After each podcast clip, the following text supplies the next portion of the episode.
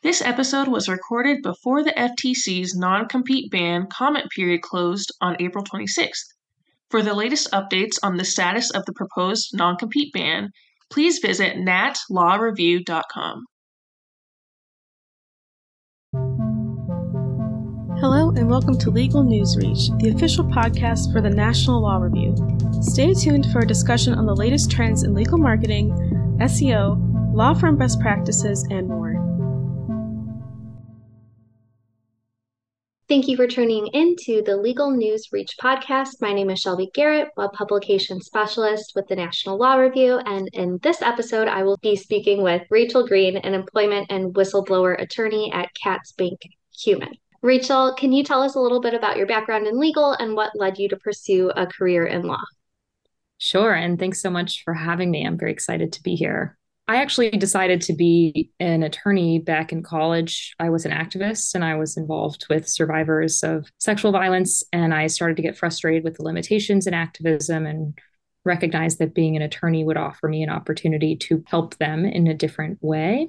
After law school, I worked in San Francisco doing class action tort litigation. Then I clerked for Judge David Hamilton on the Seventh Circuit. And now I'm an associate at Katz Banks Kumin in Washington, D C. And here I represent primarily survivors of sexual violence and of workplace sexual harassment, as well as folks who have experienced discrimination, harassment, retaliation in the workplace, whistleblowers. And we also represent people when we're negotiating severance agreements, non-competes, and other similar employment agreements.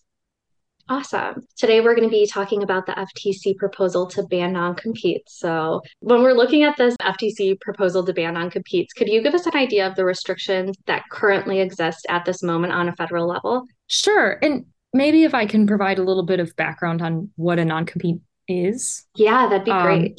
Sure. So a non-compete, you know, it's a widespread, often exploitative practice through which an employer limits an employee's ability to compete with their former employer during or after employment. And studies have shown that non-competes suppress wages, hamper innovation, block entrepreneurs from starting new businesses, and most recognizably, they restrict workers from moving to a new job. And this can be devastating. Workers that are bound by non-competes might not be able to move to a better paying job, but they also might not be able to get a new job to escape from an abusive boss or from illegal harassment. Even they might be prevented from finding employment after being retaliated against for reporting illegal activity. So that's sort of what a non-compete is and why a lot of folks are excited about this announcement that the F T C made in January. And to answer your question, currently, there are no federally applicable restrictions on non-competes. And so this area of law is governed state by state, which is complicated. Of course, many employers have offices and employees in multiple states, and some employees themselves work in multiple states for the same employer. So this patchwork system is really difficult for both employees and employers. That's awesome. Thank you for providing that additional context too, going into this. That'll be very helpful. You mentioned that right now it's on the state level. Looking at states, what is the range of restrictions? Are there some states that have no restrictions on non-competes? Could you give us a little bit of information about that?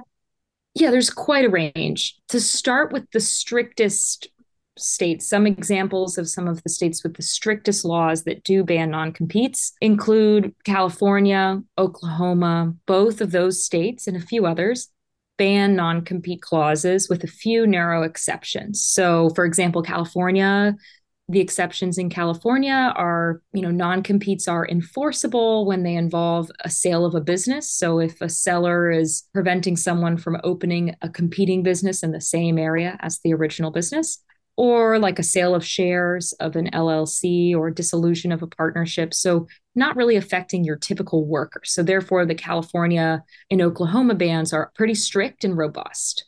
And then I, I would say the next tier is a non-compete ban that has some sort of carve out for categories of workers who can still be subject to non-competes, or a carve out with like a salary threshold. So folks above a certain salary can still be subject to non-competes.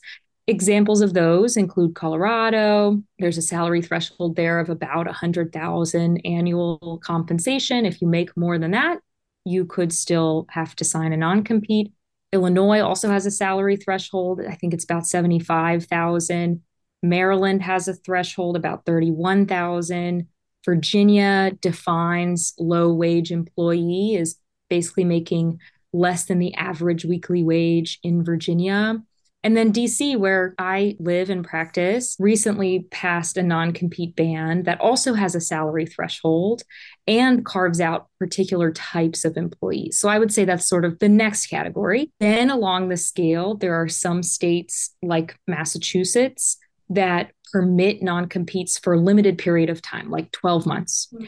And some, Massachusetts also does this, require what's called a garden leave clause, which requires that the employer pay the worker for the time of the non-compete a certain salary. You know, in Massachusetts, it's at least half of the worker's highest salary from the last two years, um, or some other consideration that benefits the worker. So those states, they're basically paying the employee for having to be restricted by the non-compete.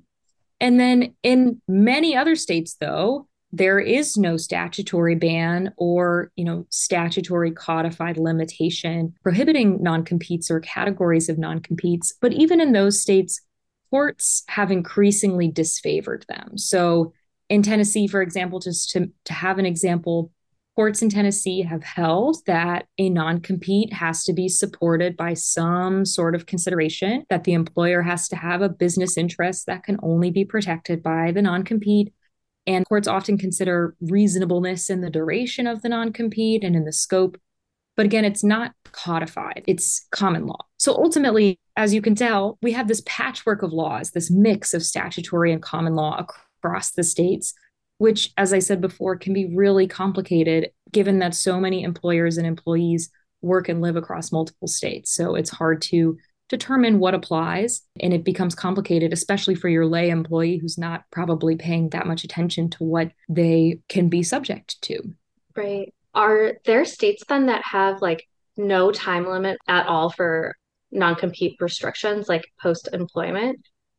Yeah. So the states that don't have a particular codification, like some of the ones that I listed that do, like D C specifically says only in certain circumstances can there be a non-compete. If there's no codified law limiting it, most courts do analyze whether or not it's reasonable. And so if someone had no time limit in their non-compete and they wanted to dispute that, depending on what state they're in, they probably could. And a court would probably look at whether or not the terms, lack of time limit, lack of geographic limit, things like that are typically found to be unreasonable. But obviously it depends. And with this patchwork set of laws, it'll be quite variable state to state. Right. And not everybody has access to, or like the funds to afford an attorney. So with the D C non-compete ban, or I guess restrictions, how has the reception been?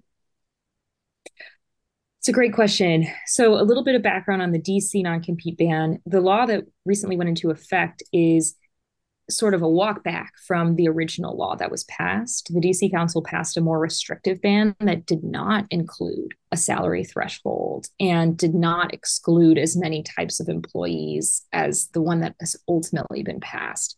And there was a lot of pushback from employers and other interest groups. And there were several amendments that were proposed. And ultimately, what I would view as this walk back version of the ban was passed. So given that employers largely feel that this new version is a little bit more responsive to their interests and protective of employers, particularly, again, those who have employees who make above the salary threshold, I think employers in general have been pretty happy, comparatively happy, I'll put it that way, to where they were before. But folks who represent employees and employees themselves in D C see that as a loss. By definition, there are fewer people who are protected by the ban than there were under the original language. And so the feedback is mixed because folks who support the walk back I'll call it that, are more pleased than they were previously, but it is a loss to employees, in particular those above that threshold and in the categories of employees that are excluded under the new language. That absolutely makes sense. When we're looking at the proposed ban from the F T C, what would that involve? Like, how much do we know? I know we're still working on it, but how much do we know right now? Yeah, so all we have right now is the proposed rulemaking, the language that the F T C released. And that doesn't necessarily mean that will be what the final rule is, but we can talk about that more in a little bit. But according to the language in the F T C's proposed rulemaking, this rule would ban almost all non-compete clauses. And it has a pretty broad definition of a non-compete clause. It just says it's a contractual term between an employer and a worker that prevents the worker from seeking or accepting employment after their employment with the employer. So it's pretty broad. Again, similar to the California, Oklahoma type of state non-compete bans, this F T C rule has a very narrow exception. The ban doesn't apply to selling businesses or business entities under limited circumstances. So there are some exceptions, but quite narrow, and again, would not affect the vast majority of individual workers. And so this national non-compete ban would therefore be broader than almost any existing state non-compete ban, which of course is great news for employees Absolutely. And workers. I know this is like a really hot topic right now because we've been publishing so many articles about it. What would the impact be like for employers and employees? Is there, along with that question, is there an expected time frame for compliance? As for why is it such a hot topic, I mean, again, this rule would be just a nationwide sea change in employment relationships. It could potentially affect every employer and employee as written. There's no limitation. There's no exception of categories of workers. There's no salary threshold.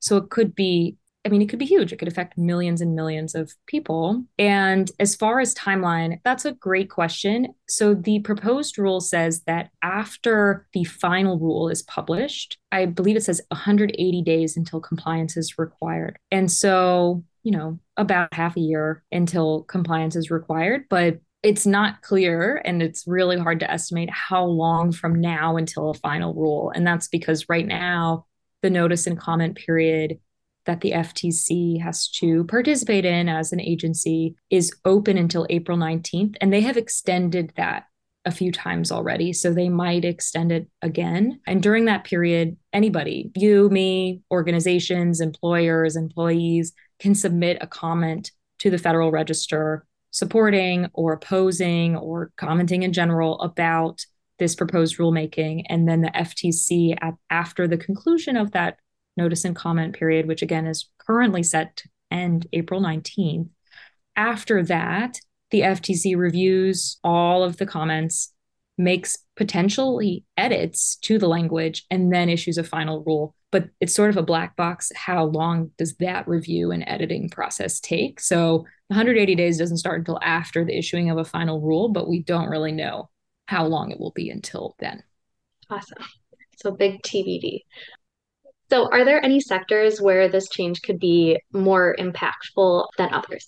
So yes, and as a little bit of preliminary background, the F T C in its proposed rulemaking estimates that one in five American workers, which is about thirty million workers, are bound by a non-compete clause right now.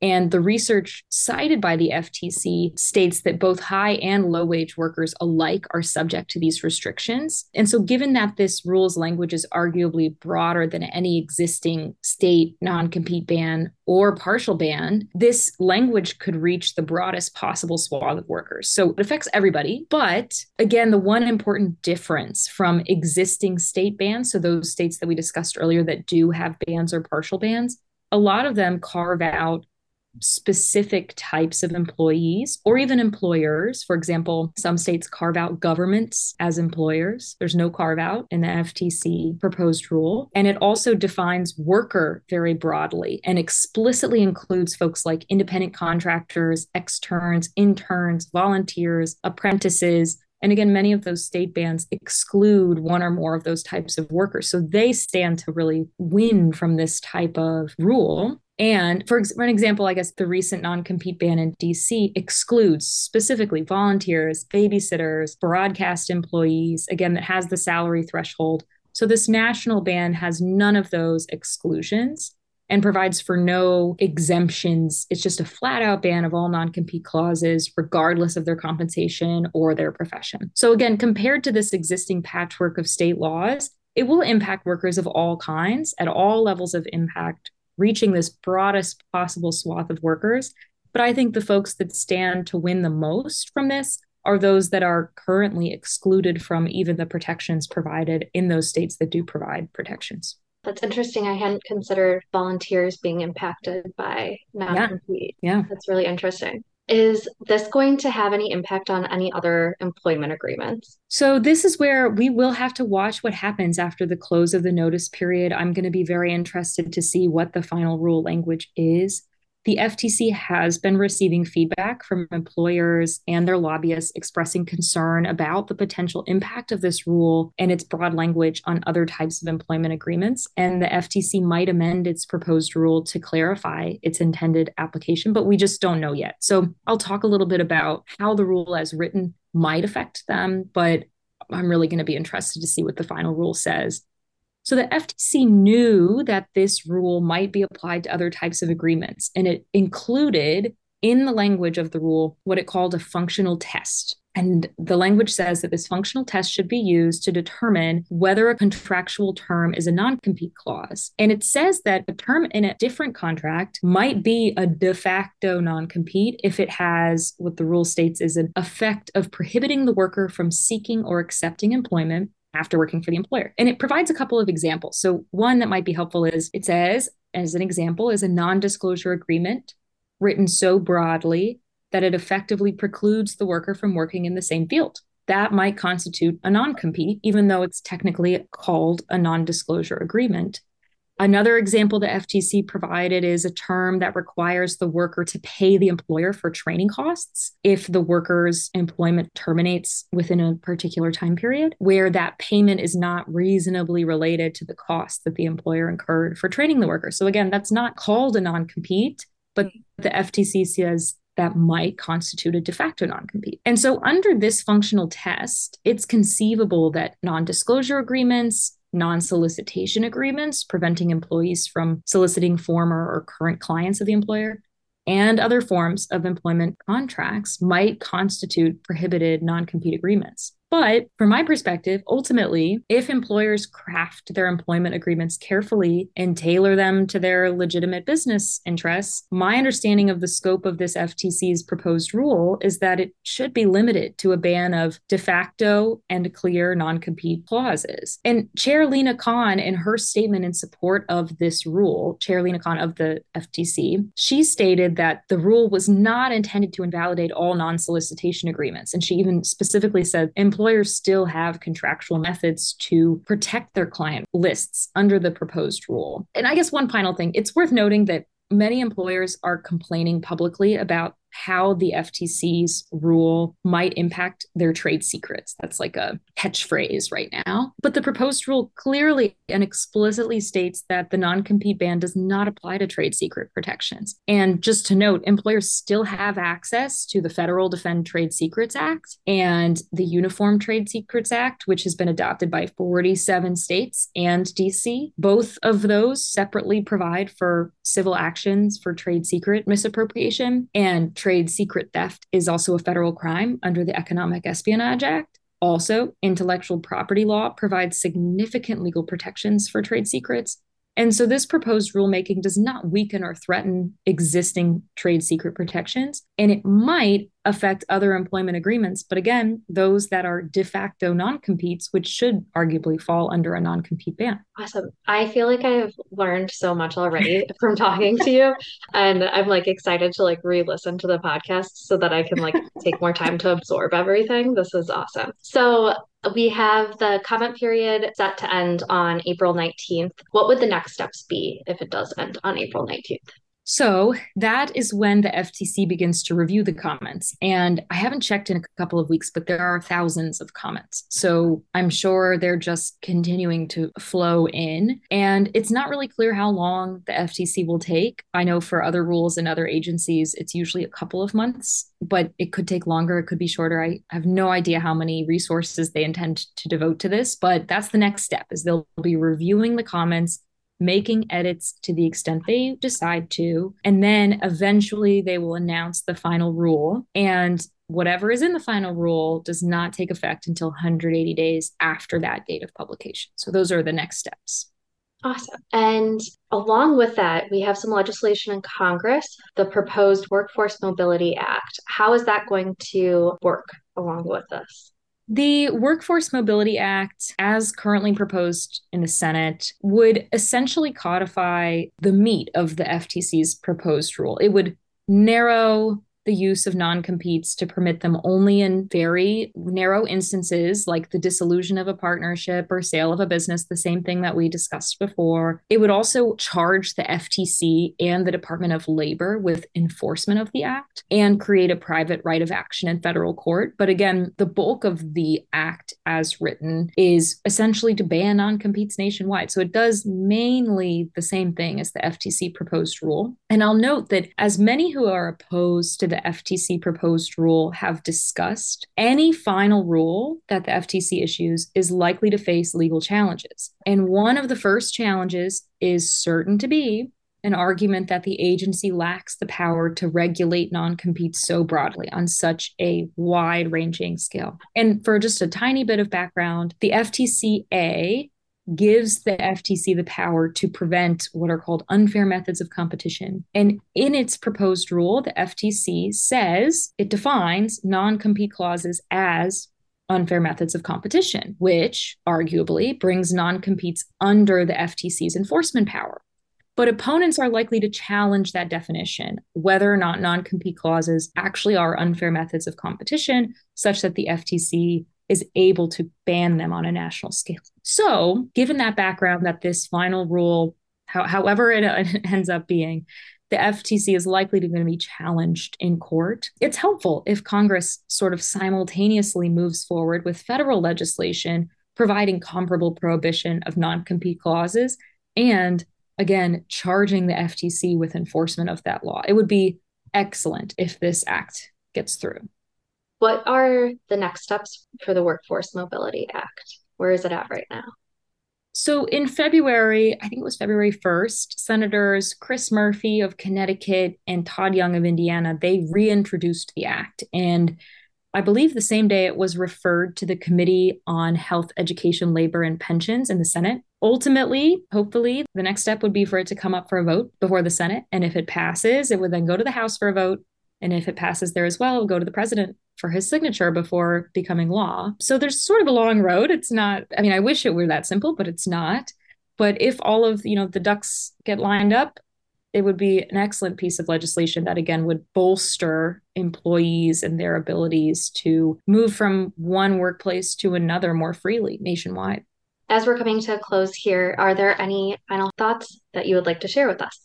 I mean, I'd just like to repeat that the notice and comment period now closes April nineteenth, and it's really important for everyday people, businesses, law firms to express their support for the proposed rule. And I, you know, I don't want to discourage people from expressing their opposition. This is one of these really interesting opportunities that we have in this country to weigh in on proposed rulemaking introduced by our agencies. So it's really important for people who care about this proposed rulemaking to share what they think about it. And we have until April nineteenth to do so. And where can our listeners find you? I regularly post blogs on my firm's website, Katz Banks Kumin, about a variety of legal topics that affect employees. And I'll also note that on behalf of my firm and with support of my colleagues, we've drafted a comment that is in support of the proposed rulemaking, which we will submit by the close of the notice period.